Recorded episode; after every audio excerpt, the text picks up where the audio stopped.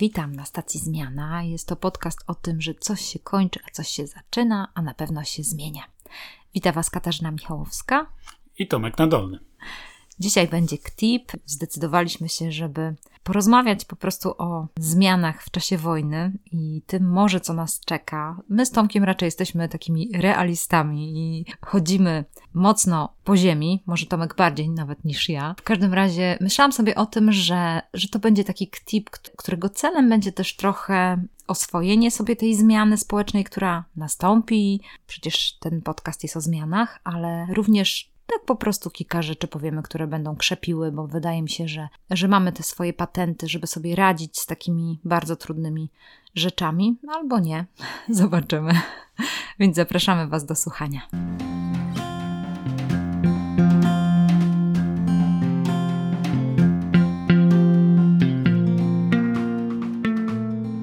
No to zaczynamy i chcę Cię od razu zapytać, czy masz e, koszmary? Tak, dzisiaj na Twitterze rano padło takie pytanie, mm-hmm. czy miewam koszmary na temat wojny. Pierwszą odpowiedź wykasowałem, drugą już widziałaś. No moim zdaniem e, to, że mi się śnią koszmary. Nawet pamiętam jedną taką noc kilka dni temu, że rzeczywiście mi całą noc budziło mnie kilka razy i śniły mi się różne motywy związane z konkretnie tą wojną, bo my jesteśmy właściwie na wojnie. Nie przez przypadek, dlatego że słuchałem chyba z dwa odcinki naraz y, podcastu Outridersów który jest taki mocno reportażowy, ale też i dźwiękowy, i te dźwięki, które tam są nagrywane z pogrzebu, tłuczone szyby, wybuchy i tak dalej. To jest przerażające też słuchanie tych podcastów. Mm -hmm. Ale po raz pierwszy wojny, które dzieją się co chwilę na całym świecie, z tego co najmniej 10 w ciągu ostatniego ćwierćwiecza zostało wywołanych i prowadzonych przez Rosję, to nagle ta wojna się stała tuż obok nas przez to, że świat się zmienił i że świat jest tak bardzo w tej chwili częściowo się dzieje w świecie realnym, a częściowo wirtualnym, który jest pewną wariacją na temat, to my na tej wojnie po prostu jesteśmy. Tam, nie wiem, są jeszcze te takie media społecznościowe, w których ja może mniej spędzam czasu, typu TikTok. No już samo dawka tego, co się dzieje na Instagramie, Twitterze, Facebooku. Tak e, jest nie do zniesienia, nie? Jest to mm -hmm. po mhm. prostu, to znaczy nie do zniesienia, to po prostu sprawia, że bez przerwy jesteśmy bombardowani i jesteśmy też w tej wojnie. Więc tak, jesteśmy na wojnie i lęki są normalne, a z drugiej strony myślałem sobie o tym wczoraj, że zawsze kiedy czytałem te wszystkie książki wojenne, z czasów wojennych, kiedy słuchałem opowieści, to zawsze się zastanawiałem, jak to jest, kiedy wiesz, ciągle w tle słyszysz te wystrzały, te bum, bum, bum, ciągle to słyszysz, a jednocześnie życie toczy się nadal. Mhm. Ludzie się kochają, dzieci się rodzą, ktoś musi zasiać pole, trzeba iść naprawić samochód, ktoś idzie do szkoły, a od czasu do czasu kogoś rąbnie i rozerwie na kawałki. I jakby ta rzeczywistość na przykład y, II wojny światowej, która się toczyła 6 lat, tu ta wojna na Ukrainie się toczy dopiero od miesiąca, to daje jakieś wyobrażenie, że tam rzeczywiście ludzie próbują żyć jakoś. Nie? -hmm, część -hmm. nie wyrobiła i po prostu uciekła, spora część, część się przesunęła do innej części kraju. To jest koszmar, z którymi się mierzą oni, my się mierzymy. Wydaje mi się, że o wiele bardziej nas to dotknie niż na razie mamy wyobrażenie, że możemy tylko przeczuwać, jak to wszystko nas dotknie, że dzisiaj jesteśmy też na te pewnym takim haju pomagania, zaangażowania, chociaż widzę, że już trochę opada. Więc tak, jesteśmy mhm. w bardzo ciekawym momencie, który no, musi wpływać też i na nasze sny. Mówisz o tym, że dopiero ujrzeliśmy tą wojnę, przypomina mi się taki moment, że kiedy pracowaliśmy z dzieciakami na Ukrainie, z taką grupą wolontariuszy, trzy lata temu i cztery lata temu, to byłam w szoku, bo wtedy dopiero doświadczyłam i zdałam sobie sprawę po rozmowach z tymi rodzinami, ile rodzin na zachodniej Ukrainie ma już syna, który na przykład zginął w tej wojnie w Donbasie. I byliśmy przy takim postumencie, takie małe miasteczko Lubieszów, to malutka mieścina, tam nie wiem, z pięć tysięcy ludzi ma, może cztery tysiące już było ileś y, młodych mężczyzn, którzy zginęli na tej wojnie, i ja już miałam wtedy świadomość taką, ale ciągle wypieraną, że Ukraina broni nas przed Rosją, że krew ukraińska właściwie leje się, żeby zatrzymać ten napór Rosji, która idzie do naszej granicy. To dopiero uruchomiło moje myśli i te koszmary, które tam sobie uzmysłowiłam, będąc na Ukrainie, też rozmawiając z tymi rodzinami, jak to jest, że wysyłają tych chłopaków w okopy. Chłopacy na przykład mówili, że przez cały rok nie pili żadnego ciepłego napoju, nie wypili żadnej ciepłej herbaty, tylko się żywili zimnym jedzeniem. No, oczywiście już teraz i tam wyposażenie armii się zmieniło, jest do, dofinansowana i tak dalej, tylko chodzi mi o to, że no wojna przyszła do nas, nie tak jak mówisz, nie? Że, że widzimy to tak bardzo wyraźnie, a z drugiej strony ona zawsze się toczyła. Z tego co ja pamiętam, to w wojnie czeczeńskiej mm -hmm. to chyba zginęło z 80 tysięcy ludzi. Potem w Groznym, jak był bombardowany Grozny, takim był niszczony w taki sposób, jak teraz jest niszczony Mariupol, no to tam zginęło 20 tysięcy, 25 tysięcy ludzi. Mm. To są w ogóle niewyobrażalne liczby. Dzisiaj Ukraina twierdzi, że ginie około 500 Ukraińców dziennie, cywilów i żołnierzy, ale ja bym też chciał przypomnieć, że jeszcze nie tak dawno u nas tyle ludzi dziennie umierało na COVID, nie? Niby to są jakieś y, ogromne ten, a z drugiej strony cały czas wszyscy próbują jakoś żyć razem. Wypierają też to, że jednak, że jednak ostra walka z Putinem to też jest przeniesienie konkretnie już działań wojennych na teren Polski. No bo jeśli byśmy założyli, że rzeczywiście by włączyły się samoloty NATO do, do walki no to oznacza, że my też jesteśmy wtedy stroną już w wojnie, więc mhm. ona się rozlewa. To, że my jesteśmy krajem przy granicy z wojną, to jest troszeczkę różnica niż jeśli będziemy już w stanie konfliktu wojennego. Pytanie jakby, czy wszyscy, którzy na Twitterze domagają się mocniejszych działań i tak dalej, czyli tak by do końca sobie zdają sprawę, Dokładnie. czego chcą. Czy tak. jesteśmy w stanie też ponieść takie ofiary, bo piszczymy już mocno, kiedy nam podrożało paliwo, nie? To jest dopiero początek zmian. Mm -hmm, tak. Wydaje mi się, że największą niewiadomą jest, co będzie z tą wojną. Czy na przykład po prostu za niedługo uda się jakieś zawieszenie broni, coś tam i tak dalej, nie wiem. Czy ona na przykład będzie trwała miesiącami, a już niektórzy mówią nawet, że latami, czyli że to będzie taki dalej coś takiego jak Don, w Donbasie konflikt, tylko że już na większą skalę. To jest niewyobrażalne, jeśli by to miało trwać całymi latami, takie niszczenie tych wszystkich szkół, szpitali. No ale też y, pytanie wtedy, czy my jesteśmy przygotowani, że taki stan, w którym mamy tutaj u siebie dwa miliony ludzi mhm. uciekających przed wojną, czy jesteśmy na to gotowi? Mało też o tym myślimy, że Rosja to jest pierwszy na świecie producent zbóż, Ukraina jest piątym, ale na przykład podobno 90% zbóż, które były dotąd kontraktowane przez Narody Zjednoczone, czyli w ramach tej pomocy humanitarnej międzynarodowej, na przykład w Afryce, czy tam, gdzie klęski żywiołowe przychodzą, była kupowana właśnie od Ukrainy i tego nie ma po mm -hmm, prostu. Mm -hmm. Więc nie wiadomo, czy będzie, znaczy trzeba liczyć się z tym, że może nie być, bo już część pól uprawnych jest w tej chwili zniszczona. Czy w ogóle tam się da w tej chwili siać? Jak siać, kiedy są miny na polu? Jak wyjechać z orką? Czy będą zbiory, czy nie? Czy w ogóle będzie eksport? Czy możemy okupować od Rosji w tym układzie zboże? By czym wyżywimy resztę świata, jeśli od Rosji nie będziemy kupować?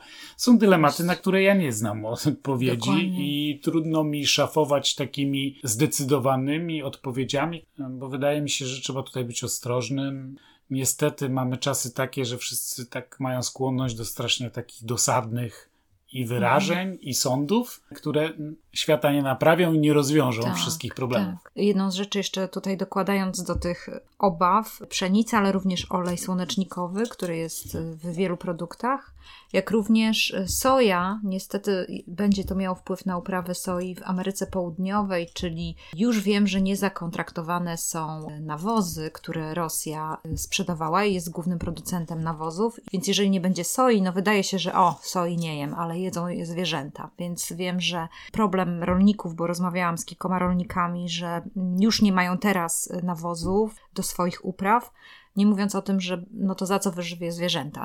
Mamy takie w głowie wyobrażenie, co się dzieje w takiej sytuacji, i to następuje jakaś zmiana społeczna. Każdy z nas wie, gdzieś tam w środku, że, że czas dobrego życia i pokoju się zakończył i teraz będziemy musieli jakieś nowe uruchomić w sobie adaptacyjne metody co prawda każdy człowiek je ma i, i tak jest, że każdy z nas się adaptuje do, do takich zmian.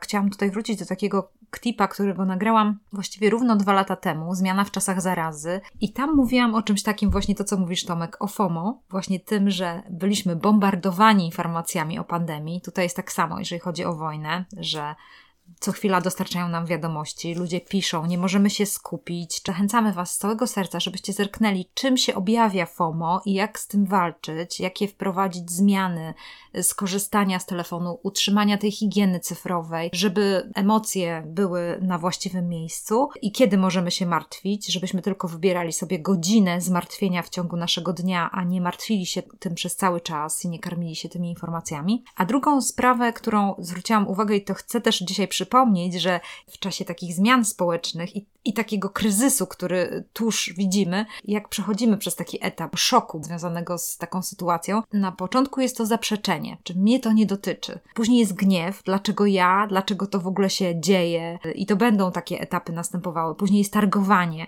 Tak, ale. No dlaczego tak, ale coś tam, coś tam. No i później jest tak zwane oswajanie się, albo, albo przygnębienie, zobojętnienie, albo tak zwana mądra adaptacja, czyli można żyć, damy radę, mogę nawet wspierać innych. Tak opisują to psychologowie. Nie wiem, czy to pasuje do tej sytuacji, ale chciałam przypomnieć o tym.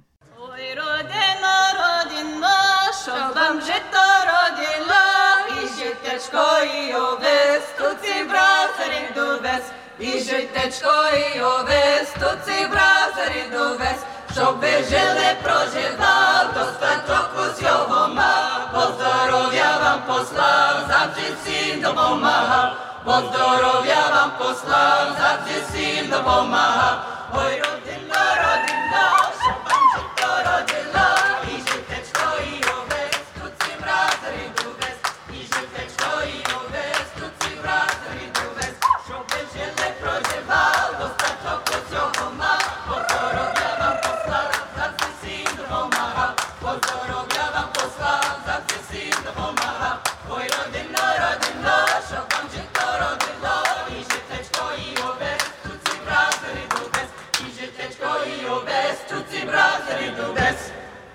Wydarzyła się nam też przedziwna w sumie, przedziwna rzecz. To bardzo zależy od nas, jak ona się potoczy dalej. W sytuacji, w której podobno nasi rządzący naszym krajem wiedzieli od jesieni, że na bank będzie inwazja, że na bank coś takiego będzie, że wszystko, wszystkie znaki na to na niebie i ziemi wskazują. Jakby nic nie podjęto, żadnych działań takich, żeby coś zacząć montować, żeby myśleć o jakichś punktach masowego nocowania, że może jakieś e, wymyślać przenośne punkty testowania na granicy COVID-u. W międzyczasie dzieje się COVID, dzieje się kryzys klimatyczny. To wszystko jest cały czas, to się nic nie zawiesiło. Te kryzysy są, trwają nadal.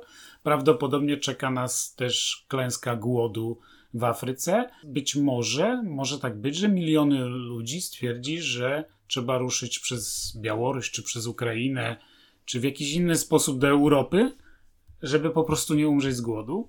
I będą zdeterminowani, więc to nic nie jest łatwiej. I nagle przychodzi kryzys. Nie wiem, czy to jest zasługa Zeleńskiego. Nie wiem, czy to jest zasługa tego, że ci Ukraińcy, dwa miliony podobno, może półtora miliona Ukraińców się tak mocno tutaj w nas wpisało i tak wielu z nas ich poznało, zaprzyjaźniło się. Czy ten odwieczny wróg Rosja tu zadziałał, że my się wokół niego tak bardzo potrafiliśmy sprężyć? No ale jest to pewien cud społeczny, ta nasza masowa pomoc. Moim zdaniem nie do utrzymania na dłuższą metę i w ogóle to cud, że to już miesiąc trwa i że my się jeszcze, nam się bateryjki nie wyczerpały i że ten moment, w którym nasze państwo nie potrafiło nic za bardzo stworzyć, że tylko samorządy, organizacje pozarządowe i po prostu takie oddolne ruchy, że to stanęło na wysokości zadania. Moim zdaniem mnóstwo energii poszło w próżnię, ale niesamowitej energii i też wydaje mi się, że ten cud pewien jest też momentem, w którym warto sobie uświadomić, to, że czynimy dobre rzeczy dla ludzi, ubogaca nas niesamowicie. To nam w ogóle pokazuje, to nam otwiera nas na inne możliwości, na innych ludzi, to pokazuje nam też, że w nas jest też jakaś zdolność do dużego poświęcenia i do dobra, że się potrafimy sprężyć, że jesteśmy nadal empatyczni. To właśnie, że nam się śni po nocach wojna, świadczy o tym, że, że my jeszcze jesteśmy ludźmi, nie? Mhm. że mamy w sobie to poczucie solidarności z tymi krzywdzonymi. To jest niesamowite. W kontekście takim, że kawałek wyżej na granicy przystaliśmy na to, że tam po prostu nikogo nie przepuszczają Mhm. albo przerzucają dzieci przez płot w drugą stronę, to w tej sytuacji, że my jesteśmy, że po prostu ludzie masowo wsiadają w swoje samochody i jadą na granicę brać ludzi. Inna sprawa, jakie to ma skutki różne i tak dalej, ale no jest to niesamowite. Mhm. Fajnie by było, gdybyśmy, mimo że za chwilę będziemy zmęczeni, e, będziemy mieli czasami dość, Mhm, być może mhm. rzeczywiście zabraknie trochę pracy, być może będzie drożyzna, być może będą różne problemy społeczne, może w klasach, gdzie będą nasze dzieci, będzie problem, że ukraińskie dzieci wymagają więcej opieki, więcej uwagi, że ciągną w dół, że nie można się z nimi dogadać, że są różne problemy, najróżniejsze, to warto wracać do tego, że my jako społeczność rzeczywiście okazaliśmy się niesamowici przez chwilę Mhm. i oby ta chwila trwała jak najdłużej, ale to jest jakieś takie coś w rodzaju, nie wiem, światełka w naszym sercu. Tak. Ja już tam za wielu złudzeń nie miałem, patrząc Mhm. na wiele rzeczy. Jak się pomaga w Trójmieście, to wcześniej lub później wszystkich tych ludzi znasz z twarzy. Gdziekolwiek Tak. się nie zjawisz, ciągle te same To osoby są- się po pojawiają i właściwie wszyscy się później już z widzenia znają. Mhm. Więc tworzy się kolejna inicjatywa i ciągle migają te same twarze. No i tak już się przyzwyczaiłem, że tak wygląda. A teraz nagle wszyscy masowo ruszyli. Mhm. To jest niesamowite. To jest skarb, to jest w ogóle Mhm. fajna rzecz. Trzeba się tym podelektować, Tak. trzeba z tego czerpać siły na dalej, nie? Mhm. Na, Mhm. na kolejne momenty, które już nie będą takie Mhm. fajne. Zresztą nie wiemy teraz, co się stanie. Nie? W momencie, kiedy coraz bardziej niszczyły miasta, to czy ci ludzie tam jednak będą chcieli zostać Mhm. i część z Mhm. nich ginąć? Czy oni Tak. znowu dalej ruszą? Bo wydaje się, że pojemność Polski już się skończyła, nie? Mhm. Czyli my już nie jesteśmy Tak. w stanie więcej Więcej. przyjąć w taki sposób, żeby im dać pomoc medyczną, szkolnictwo Mhm. i tak Mhm. Także jesteśmy w takim momencie, w którym wow, Mhm. zrobiliśmy wielką rzecz, robimy wielką rzecz. Dzisiaj rano robiłem kanapki dla Ukraińców, Mhm, wczoraj mhm. robiłem dla ukraińskich kobiet i dzieci. Jutro też będę robił. Nie wiem jak długo, ale trzeba takie rzeczy pielęgnować. Mhm. Przy okazji poznałem fajnych ludzi, z którymi sobie rano możemy przy robieniu tych kanapek pogadać. I to jest fajne, to jest piękne Tak, i to trzeba tak. w sobie pielęgnować ten, ten moment, który się wydarza w tej chwili, bo to jest prawdopodobnie to coś, do czego się możemy odwoływać, kiedy przyjdą jeszcze gorsze czasy. Tak, tak, właśnie to jest super, Tomek, co mówisz. Ja też tutaj, zanim rozwinę tą myśl, chciałam po prostu tak do waszego ucha powiedzieć, jeżeli cokolwiek zrobiłeś dla tych ludzi, to naprawdę po prostu dziękujemy ci. Ja i Tomek, y, po prostu właśnie, to jest coś, to jest coś, to jest taki egzamin z człowieczeństwa naszego i i dziękuję Ci. y, Może nikt tego nie widzi, może nie wysyłasz tego na Facebooka, czy się tym nie chwalisz, ale, ale jestem przekonana, że to jest coś dobrego i, i to jest dobre. Nie? Takich drobnych gestów, jak się rozmawia z ludźmi, to Mhm. zdaje się, że, że naprawdę, no, przynajmniej z mojej bańki No znajomych, właśnie, tak. Praktycznie tak. każdy coś Każdy zrobił, coś zrobił. jak chociaż jakiś drobiazg Tak, kupił, tak. albo komuś bilet, Mhm. kogoś podwiózł, albo dał schronienie. Mhm, No mhm. to jest, e, to jest mega. to jest, mega budujące. rzecz, bo, Bardzo. Bo No. nigdy z czymś takim się nie miałem okazji spotkać. Dokładnie, nie? nigdy tego nie doświadczyliśmy. Tam nie? orkiestra Nigdy- świątecznej pomocy, No okej, tak, dużo ludzi miało no. serduszka, Tak. coś tam wrzucało i tak dalej, ale Mhm. skala tego, co się dzieje Tak, teraz, to, to jest No. niesamowite. Powiem Ci, że też e, miałam okazję teraz w weekend rozmawiać z taką Julią, Ukrainką, i sama się zastanawiałam też przed nią, wiesz, tak, miałyśmy taką, taką babską wymianę zdań, bo to też jest piękne, że jest dużo kobiet z Ukrainy i możemy, no po prostu rozmawiać tak, co tam, co tam w sercach i Mam taką obserwację, nie wiem, czy to będzie też e, jakoś Was, jakoś może zainspiruje, czy zastanowi. E, Ja się zastanawiałam nad tym źródłem i później wróciłam właśnie do tych naszych wyjazdów na Ukrainę. Miałam taką myśl, że, że jak pychałam na Ukrainę, to wróciłam do swoich korzeni. Nie wiem, jak to powiedzieć, ale te korzenie po prostu o czymś, o czym zapomniałam. Ale co było mi bardzo bliskie i co było na przykład w mojej rodzinie. I to jest kilka rzeczy. Gościnność. To, że jak ktoś przychodzi do mnie, to wystawiam wszystko, co mam w lodówce na stół. to, że ktoś może zadzwonić do mojego domofonu, ja otworzę i ktoś po prostu przyjdzie do mnie, a ja sobie zmienię nawet plany, nie, że nie będę gdzieś leciała i będę coś planowała. Teraz wpadł i bez tak. SMS-a. Trzecia rzecz, gotowanie w domu. Że robimy coś razem. Gotowanie wspólne. Zrobienie jakiejś zupy, zrobienie razem lepimy pierogi i rozmawiamy przy tych pierogach. I to jest coś takiego, że my jako Polacy, ja nie jakby to powiedzieć, ale my trochę poszliśmy w tą stronę korporacji. Schedule jest ważny, nasz plan, ktoś musi zadzwonić do nas, Staliśmy żeby się. Zachodem. Tak, właśnie, że kiedyś myśmy z siostrą się z tego śmiały, jak oni w końcówce 80. wyemigrowali do Niemiec, to myśmy się śmiali z tego, że podają herbatę i paluszki, w cudzysłowie, ale my teraz tacy jesteśmy. My po prostu zamknęliśmy się, zamknęliśmy swoje mieszkania. I moim zdaniem to jest naprawdę niesamowite, to nawet bym nazwała to cudem, że otwieramy mieszkania i te kobiety, no, zmieniają nas. One po prostu zmieniają nas, te dzieci nas zmieniają. I przypominają, kim my tak naprawdę jesteśmy w głębi duszy. Czy bo... to jest terapeutyczne no jest coś w tym terapeutycznego, głupio tak mówić. Nie chcę też tego romantyzować, bo zaraz też powiem coś o tym, że to jest też zła droga, ale, ale wiesz, no taka chwila, żeby się przy tym ogrzać, to jest dobre, nie? Żeby sobie przypomnieć, kurczę, faktycznie, to jest to, co zapomnieliśmy. Dlaczego na przykład jedna z rzeczy, która jest taka śmieszna, to dlaczego u nas tak jest w Polsce, że nasze babcie wmuszają w nas jedzenie? Że mówią, a pomidorowa, no to może spróbujesz. A no to może, ale może spróbujesz. A, ale spróbuj, nie? Dlatego, że to jest nasza kultura, że my po prostu mamy taki flirt, tak flirtujemy. W sensie Ukraińcy tego, to, to widać po nich, bo my już się nauczyliśmy prosić. My już mówimy, proszę, da, zrób mi herbatę, proszę, zrób mi kawę, nie? Już nauczyliśmy się tego, że jak ktoś nie prosi o kawę, to mu nawet nie zrobimy tej kawy. A Ukraińcy jeszcze to mają. To coś kiedyś u nas było, że czy zrobić ci herbaty? Nie, nie, nie rób sobie problemu. Ale może jednak ci zrobię herbatkę. No chcesz? No, no może. No nie, ale nie rób sobie problemu, a, ale no zrób, no ale wypij tą herbatkę, nie? I wiesz, jest taki, jest nawiązanie tego dialogu i taka rozmowa. I to kiedyś było, wiesz, to pamiętamy jeszcze po naszych babciach, naszych może starszych rodzicach. Później już to zapomnieliśmy, że nawet może się tak zdarzyć, że właśnie tam się śmialiśmy z tą Ukrainką, która już mieszka trochę w Polsce, ona mówi, no kiedyś poszłam i powiedziałam, że no, dziękuję za herbatę. I ktoś mi naprawdę jej nie zrobił. I się śmiałyśmy z tego. I mówię, no tak, to już tak jak w Stanach, że jedziesz do, do Stanów i oni się pytają, jesteś głodny? Nie, nie, nie rób sobie problemu. No to nie. nie dostaniesz jedzenia.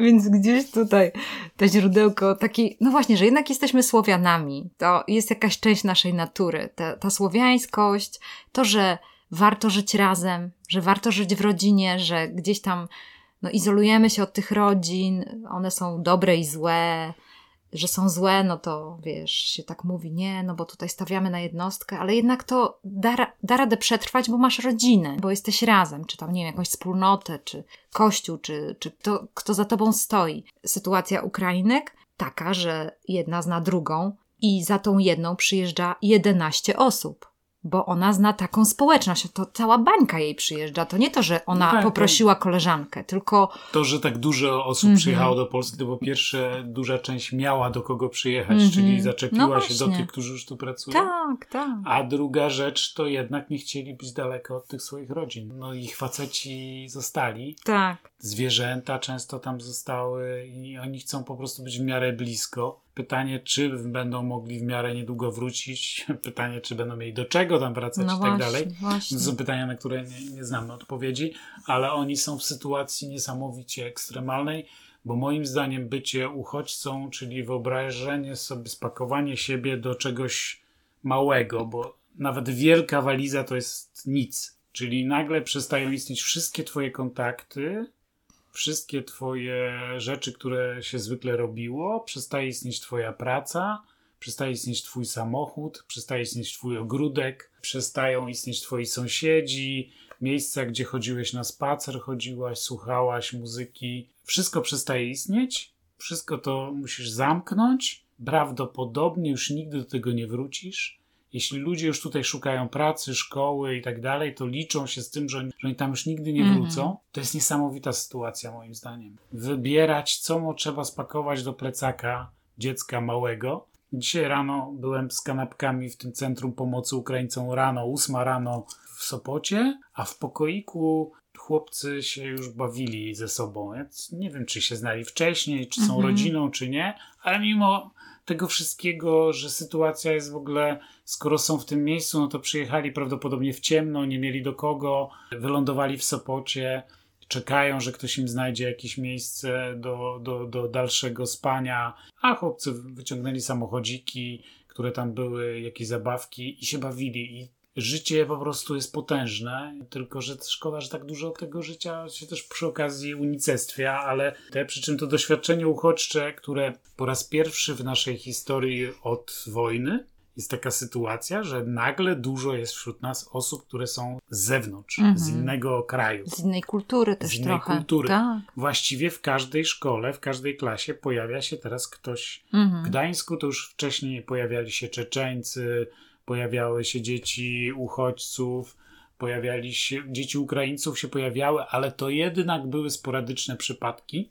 Często to były dzieci na przykład, które tu przyjeżdżały z rodzicami, którzy zaczynali pracę, na ogół małe dzieci, a nagle teraz w każdej klasie się pojawia ktoś z Ukrainy i to jest prawdopodobnie przełom dla nas społeczny. Ja nie wiem, jak on dalej się potoczy, ale to jest ogromna szansa wielkiego też przetasowania, wielkich szans, ale też i wielkich zagrożeń. Mhm. Czy w ogóle ten cały nasz system niewydolny, medyczny, szkolnictwa, edukacyjny, czy to w ogóle jest w stanie Mhm. ogarnąć Tak. taką ilość? My będziemy musieli stanąć na wysokości zadania jeszcze wielokrotnie. Nadzieja jest w tym, że teraz stanęliśmy, Mhm. więc jest nadzieja w tym, że może staniemy po raz kolejny Mhm. że będziemy w stanie dobrze się zachować jako rodzice dzieci, które na przykład będą miały konflikty z ukraińskimi dziećmi, że może będziemy w stanie też im pomóc w medycznych, w pracy, w różnych takich rzeczach, że może nie będziemy ich oszukiwać, że może nie będziemy się wpychać przed nimi w kolejkę i tak dalej, i tak dalej, i tak dalej. Zobaczymy, nie? Ale Mhm. jest ogromny egzamin człowieczeństwa, który jest dopiero przed nami, Mhm. aczkolwiek jest to wielka, niesamowita szansa, bo Mhm. gdyby część z tych ludzi została, być może nie będzie miała do czego wracać, bo mają na przykład zniszczone już bloki, ich miejsca pracy, szkoły. 73 szkoły na Ukrainie zostały w ogóle zrównane z ziemią. No pewnie będą mieli zagwozdkę, czy mają do czego jeszcze wracać, czy trzeba tu życie zaczynać sobie od nowa. To gdyby część z tych ludzi tu została, to jednak jest ogromna zmiana, ogromne odmłodzenie. Nagle się pojawiło mnóstwo dzieci w naszych Mhm. miastach.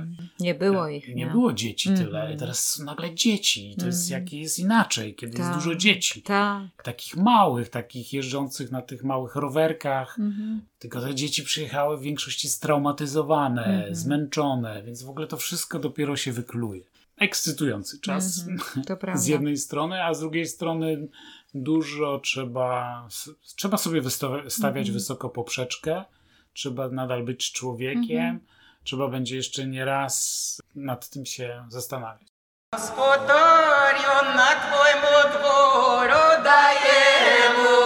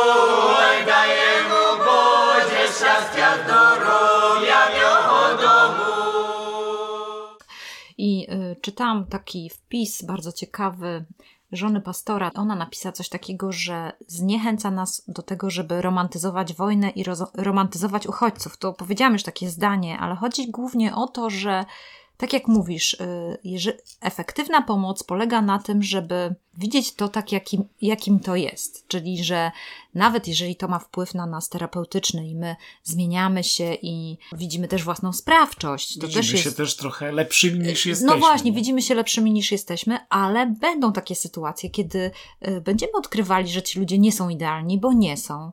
Bo na przykład jedną z rzeczy, która jest kulturowo trudna, jeżeli chodzi o Ukrainę, chociaż będę teraz generalizowała, ale nie wiem dlaczego, jest taka sytuacja, że w kulturze wschodu kłopotliwe jest przyznanie się do tego, że czegoś potrzebujesz, ze względu na to, że to jest kultura wstydu i kultura honoru. Czyli ogólnie w kulturze wschodu ciężko jest prosić, więc na przykład masz kogoś w domu, i ta osoba właściwie nie prosi. Nie? U nas prośba w języku polskim to jest używanie zdań w trybie przypuszczającym. Czy mogłabyś mi podać garnek? Czy mógłbyś mi pomóc? Ukraińcy zwracają się bardzo bezpośrednio, jeżeli czegoś potrzebują, mówią: daj mi ten garnek, daj mi to, daj mi to. I my w naszej polskich uszach słyszymy Widzimy to. roszczeniowość. Tak, my nazywamy to roszczeniowością, ale to nie jest roszczeniowość, tylko to jest ta różnica pewna kulturowa, która tutaj na, y, występuje. I, I wiem, że niektóre osoby się już z tym zaczynają zmagać. Trochę miałam okazję też rozmawiać i wyjaśniać, dlaczego dlaczego to tak jest, że to nie do końca znaczy to, co znaczy, więc będziemy pod wyzwaniem uczenia się takiej, tej nowej kultury. Jestem ciekawa, czy w ogóle ktoś się podejmie też mówienia o tym, tłumaczenia kultury wschodu, bo na przykład y, no, Zbyszek Pawlak, z którym rozmawiałam na stacji Zmiana, polecam bardzo ten, tą rozmowę. On na przykład tłumaczy wiele lat, y, siedział w Groznem, widział całą sytuację, w ogóle napisał książkę na ten temat, na, kultu, na temat kultury wschodu i my musimy wrócić też do, ty, do tych schod, żeby rozumieć po prostu tych ludzi. Jak będziemy rozumieli, no to będziemy umieli pomagać, więc w kontekście tego nieromantyzowania tych uchodźców chodzi o to, że oni są ludźmi. I jedni będą zadowoleni, inni nie będą zadowoleni. Koleżanka opowiadała mi o takiej sytuacji, kiedy rozmawiała z jakąś panią. Pani była po prostu wściekła, była zagniewana. Mówi, że chce pić. Ona jej przyniosła wodę. Ona mówi, nie chce takiej wody, chce wodę gazowaną. Ona przyniosła jej w dużej butelce wodę gazowaną, ale nie chce w dużej butelce, chce, żeby to było w szklance. Roz, rozumiecie? I teraz jest taka sytuacja, że no i teraz można łatwo powiedzieć, kurczę, no jacy oni są, a ona była po prostu zmęczona i wściekła, bo niektórzy tak reagują po prostu wściekłością, zresztą znamy to doskonale, nie? Więc właśnie chodzi o to, że będą naprawdę na serio i, y, różni ludzie. Z, no wiecie, z, jeśli na przykład dwa miliony ludzi się przemieści, no tak. to wśród nich są po prostu statystycznie cwaniacy, mhm. chorzy mhm. psychicznie, mhm. Są tam też złodzieje. Tak, alkoholicy. No, większość to kobiety, więc może trochę łatwiej. I dzieci, które są z reguły jednak niezdolne do dużych przestępstw, ale tak naprawdę no, trzeba się z tym liczyć, nie? To jest jakby tak. ryzyko. Więc jeżeli romantyzujemy, no to wtedy zakładamy, że to jest taka cudowna osoba. Wydaje taka mi się, potrzebująca że... tak, pogłaskania tak, pomocy, a tak. oni są tacy tak. sami jak my. Tak, dokładnie. W sensie też i potrzeb, mm -hmm, i mm -hmm. nadwrażliwości, i wytrzymałości nerwów i być może są też w pierwszej fali uciekli ci najbardziej zaradni, mm -hmm. którzy mieli największe możliwości. Tak. Teraz uciekają ci, którzy są już kompletnie zagubieni, bo na przykład po prostu uciekli, bo bomby zaczęły wybuchać obok mm -hmm. i tak. w tym momencie podjęli decyzję, której wcześniej nie chcieli podjąć, że jednak uciekają, nie? Albo mm -hmm. zobaczyli, jak dom sąsiadów po prostu obrócił się w pył i wtedy stwierdzili, no nie, to jest koniec. Tak, I już musimy, musimy uciekać. I po prostu lądują na przykład na dworcu w Krakowie i nie wiedzą, co ze sobą zrobić, bo nawet nie wiedzą, że istnieją takie miasta jak Warszawa, czy Sopot, czy coś takiego. Mm -hmm. To trzeba brać pod uwagę, tak, że tak. I też trzeba pamiętać, że wielu z nas będzie próbowało ich oszukać, więc też trzeba no, ich bronić przed tymi, przed tymi, którzy są tak. cwaniakami, a takich tak. wśród nas, jak wiemy, nie brakuje. Ale jest jedna rzecz, którą moim zdaniem mam wrażenie, że to jest rzecz, na którą musimy być niezmiernie czujni. No to już się zaczyna. Ja wczoraj miałem okazję, będąc wieczorem na spotkaniu wolontariuszy, bardzo szlachetne inicjatywy i bardzo dobrzy ludzie, którzy działają w tej inicjatywie. E, spotkaliśmy się wczoraj wieczorem na takim spotkaniu organizacyjnym i spotkałem tam rosyjskiego trola. Trochę mówię to używając z przenośni, ale w rzeczywistości była tam e, kobieta, która w ogóle nie, nie wątpię w jej dobre intencje, ale już kilka miesięcy temu mieliśmy okazję się rozmawiać i wtedy mówiła o szczepionkach, różne rzeczy takie, które czytacie na tych różnych takich grupach, które są co najmniej podejrzane. I dokładnie wpisała się w tą samą narrację, że zaczęła mi wczoraj tłumaczyć, że tak naprawdę wschodnia Ukraina to jest rosyjska i właściwie mhm. Rosjanie nie mieli innego wyjścia, tylko musieli przyjść, bo Ukraińcy nie chcieli uszanować wyboru tych Rosjan, że było referendum i w ogóle. Znaczy, ja sobie tak myślę, że to prawdopodobnie te same źródła wiedzy, które powodowały y, nasze wojny o szczepionki, to się dopiero zaczyna. Moim zdaniem wysiłek Rosji w przekonanie wszystkich ludzi na świecie, że to nie oni, mhm. tylko że to Ukraińcy te szkoły zbombardowali, czy ten teatr, że oni tam w ogóle by, są wyzwolicielami, będzie ogromny i bądźmy na to czujni. I w ogóle nie miejcie żadnych, żadnego takich pomysłów, żeby to udostępniać i dyskutować. Ignorujcie, zgłaszajcie, bo to będzie na ogromną skalę wojna. To, że w ogóle y, ten pierwszy miesiąc wygrała Ukraina w internecie, to nie pozostawia wątpliwości. Mhm. Ale co będzie dalej, to tego nie wiemy. Moim zdaniem to się już zaczyna.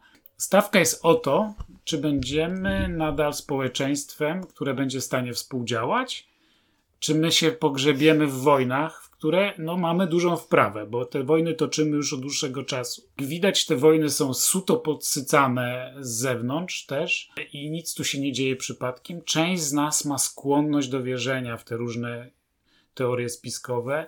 Części z nas świat bardziej się tłumaczy, kiedy wierzymy w takie rzeczy różne, kiedy we wszystkim szukamy spisku i, i tak nam po prostu się czasem świat składa. Więc część z nas jest po, po, na takie rzeczy jakby skłonna w nie uwierzyć i do was apeluję, żebyśmy no, wstrzymali konia, żebyśmy y, jednak te cugle zaciągnęli. Mhm. Nie musimy na każdy komentarz odpowiadać. Nie musimy zawsze napisać, co myślimy. Możemy zostawić to do jutra, przemyśleć. Możemy wyłączyć Facebooka dzisiaj i wrócić do niego jutro. Nie musimy koniecznie wszystkiego dystrybuować dalej, co poruszy struny naszego. Naprawdę bądźcie czujni na to, co tak jest, tak świetnie pasuje do tego, co wy właśnie w tej chwili czujecie.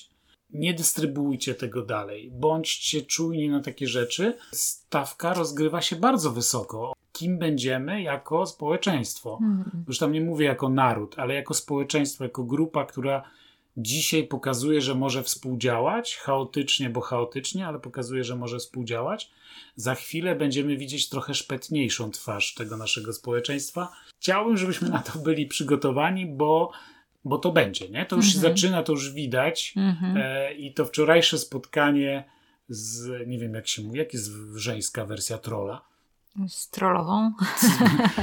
E, nie wiem. Poniekąd no. bardzo sympatyczną, wspaniałą kobietą, która no. na co dzień robi bardzo dużo dobrych rzeczy. Mhm. Musiałem nabrać powietrza w płuca i je wstrzymać przez chwilę i zmienić temat, bo stwierdziłem, że i tak w ciągu pięciu minut nie przekonam, nie zmienię światopoglądu nikogo. Wydaje mi się, że to już się zaczęło, że, że walce już potoczyły się już się przegrupowują wojska na Facebooku, na TikToku. To jest mhm. bardzo ważne, żebyśmy sobie z tego zdawali sprawę, że jesteśmy w trakcie wojny i żebyśmy nie ulegali za bardzo mhm. zbyt niemu udostępnianiu różnych rzeczy z mhm. jednej, z drugiej strony. No i właśnie w tym kontekście to bardzo bym polecała. Na przykład jest taka strona Zgłoś Trolla, którą zrobił Brand24 razem w, ze współpracy z Taskiem i z naukowcami też z jakiejś uczelni. W każdym razie można tam zgłosić trolla, czyli osobę, która rozpowszechnia tego typu informacje. Polecam też na przykład e, stronę Demagoga, e, demagog.org.pl, gdzie oni regularnie na Instagramie e, dementują różne mm, fake newsy, które się pojawiły, filmiki, które krążą.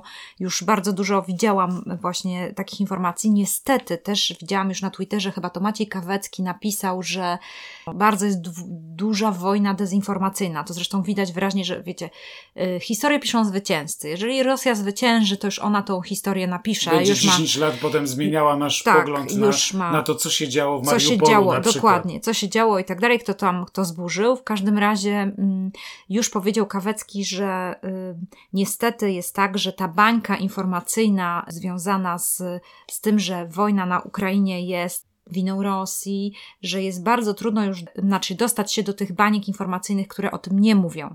Więc już jest niemożność taka, że my nie możemy się przebić jako bańka informacyjna, dlatego że już te bańki się zamykają i niestety to jest y, minus, będzie wojna taka wewnętrzna, która na przykład bardzo wyraźnie ją widać w Niemczech, bo tam były bardzo y, ruchy antyszczepionkowe, y, protesty, które były na ulicach. U nas nie było tego rodzaju protestów, ale niektóre państwa będą się maksymalnie z, z tym zmagać, gdzie będzie będzie taka wojna wewnętrzna, bo oni są jeszcze dalej od tej wojny i po prostu ta dyskusja na ten temat, y, dlaczego się angażujemy jako państwo w tą wojnę na Ukrainie, to będzie się zaogniać, więc no też musimy być na to gotowi, przemyśleć jak to widzimy i, no tak, ich, ich, zgłaszać trola na przykład. Już pomysł, pomysł Niemiec na to, żeby tarczę antyrakietową stworzyć nad Niemcami, no ewentualnie objąć nią Polskę, to jest jakby ukryjmy się pod kloszem, zabezpieczmy się i tak dalej.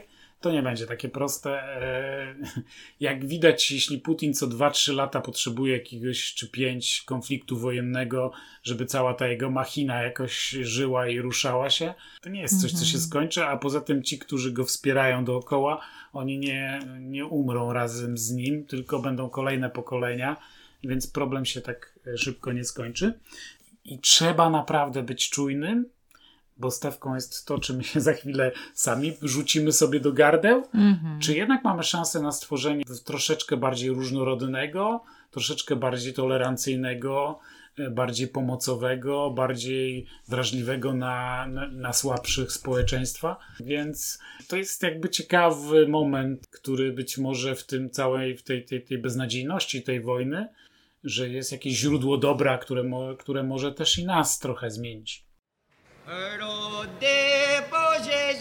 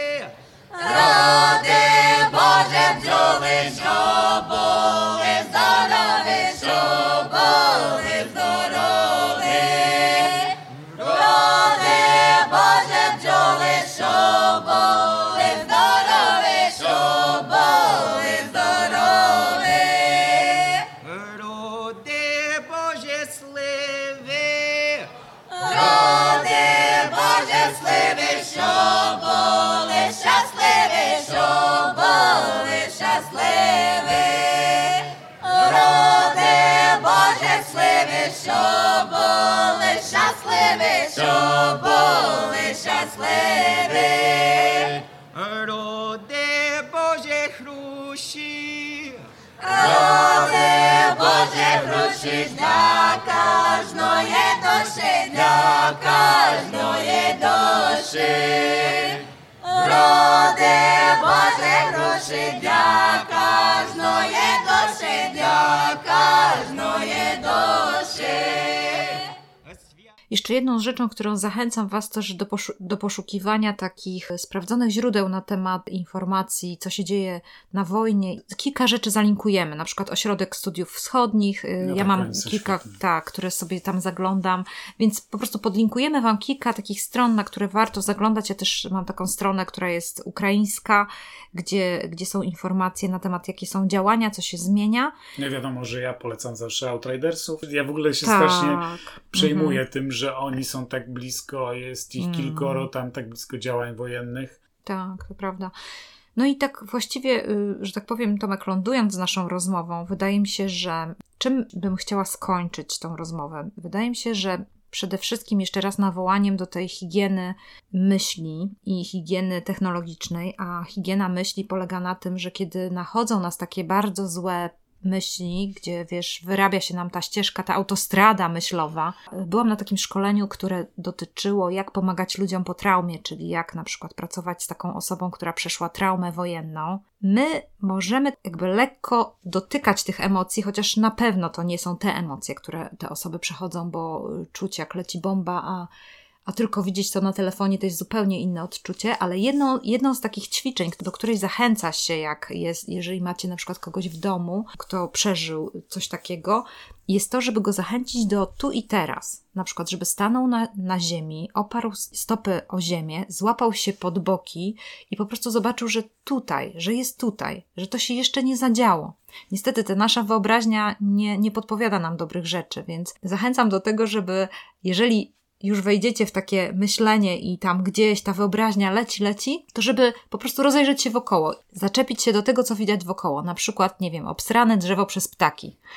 To drzewo jest obsrane przez ptaki. Przepraszam, że takiego używam sformułowania, ale wydaje mi się, że to jest takie realne, rzeczywiste a nie gdzieś wyimaginowane, bo lęki niestety są we, wyimaginowane, więc to jest jeden z rzeczy, którą możemy zachęcić do tego. Nie wiem, czy mhm. kiedyś patrzyłeś na PTSD, czyli ten posttraumatyczny syndrom, że można spojrzeć na to, że to jest zaburzenie zapominania. Człowiek dostał tak dużo emocjonalnie dotkliwych ciosów, że nie jest w stanie tego zapomnieć, tego co mhm. widział, tego co przeżył na ten moment nie jest w stanie, musi się z tym uporać. Ja uważam, że są dwie ważne rzeczy i tą umiejętność też staram się o niej pamiętać. To jest po pierwsze zapominanie. Ja jestem tym szczęśliwcem, który Zapomina. Zapominam. Naprawdę. Złe i dobre rzeczy, ale ja zapominam. Ja też. I, I czasami myślę sobie, że ja jestem, że to jest okropne, że ja nie pamiętam wielu ważnych rzeczy, ale z drugiej strony to jest błogosławieństwo, bo ja jednak żyję w takim stanie, w którym ciągle mnie nie męczą te wspomnienia. I przebaczanie. I to przebaczanie na wielu polach, bo to, co bardzo mnie niepokoi, to ten poziom, w jaki zabrnęła nasza agresja słowna, która jest wymierzona w stronę Rosji, mhm. Rosjan i tak dalej. Wiecie, oni się nie przeniosą gdzieś dalej. Oni dalej tu będą blisko naszej granicy. Mhm. Wielu Czy mamy ich w kraju. Wielu mhm. mamy ich w kraju. Wielu z naszych znajomych jest w związkach małżeńskich z tymi mhm. osobami. Mhm. No nie wiem, czy to jest dobry sposób tak się nakręcać na kogokolwiek. To nazywanie bestialstwa bestialstwem. Moje serce jest zdecydowanie po stronie Ukrainy, ale nie rozumiem tego nakręcania się, wyzywania, tego rzucania, samo takiego nakręcania spirali, która już i tak jest nakręcona mocno. Więc przebaczać trzeba umieć i sobie, i innym.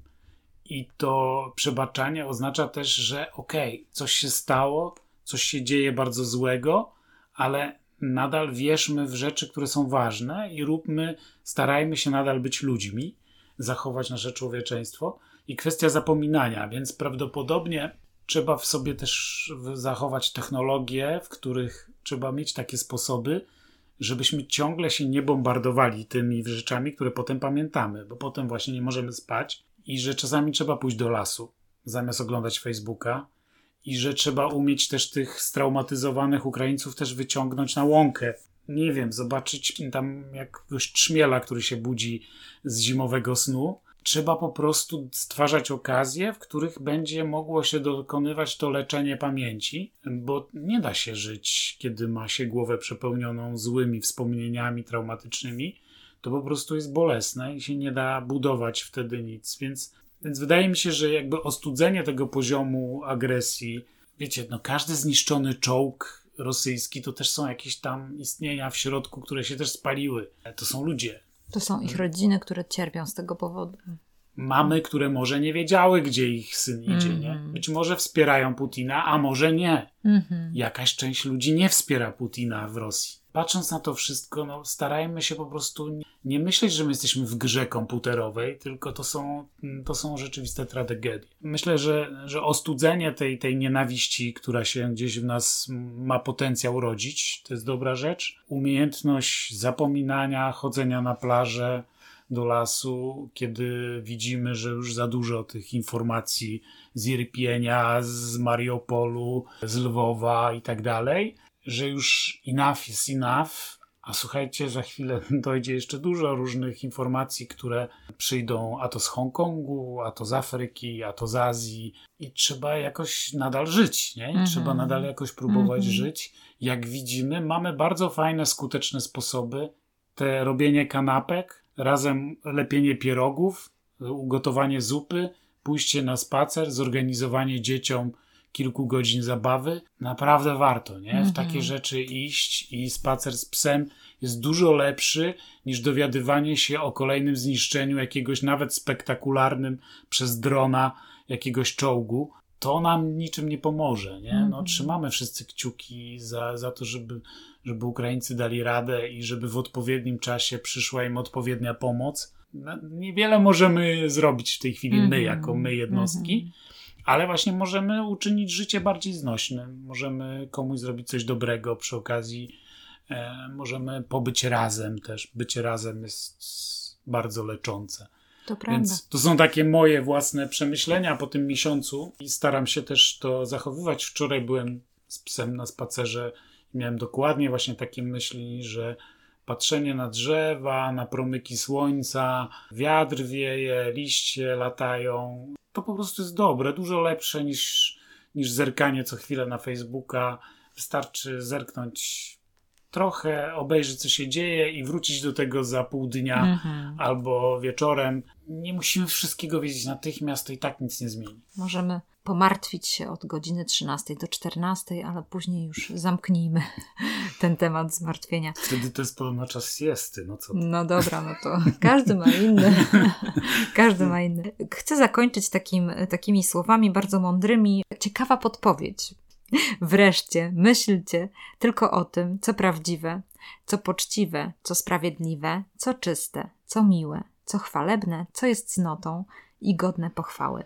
Taka zachęta do tego, żeby po prostu coś innego zdominowało nasze myślenie. No i niestety to jest jakaś walka, czyli na wojnie walczymy, ale inaczej troszeczkę. Walczymy też w swoich umysłach, żeby jednak mieć tą dyscyplinę myśli i, i szukać tych dobrych rzeczy. Tu bardzo to się przydaje. Więc tego Wam bardzo, bardzo mocno z Tomkiem życzymy. Do usłyszenia. Dzięki.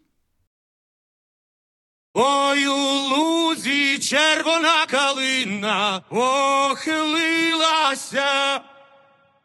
Чогось наша славна Україна зажурилася,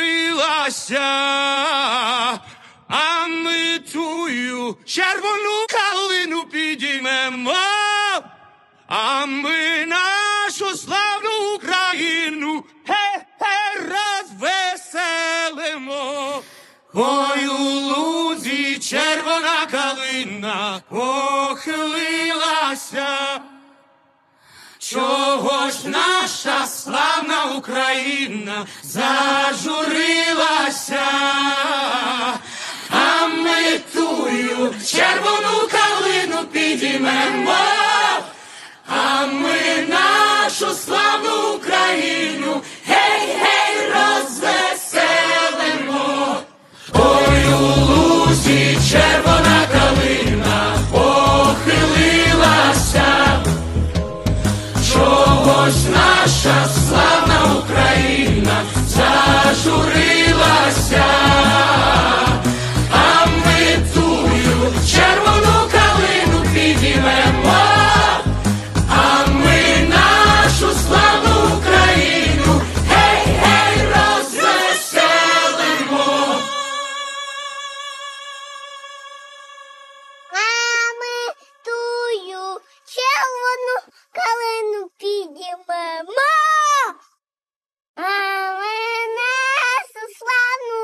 Україну. Гей, гей, розвеселимо. Доброго вечора, ми з України.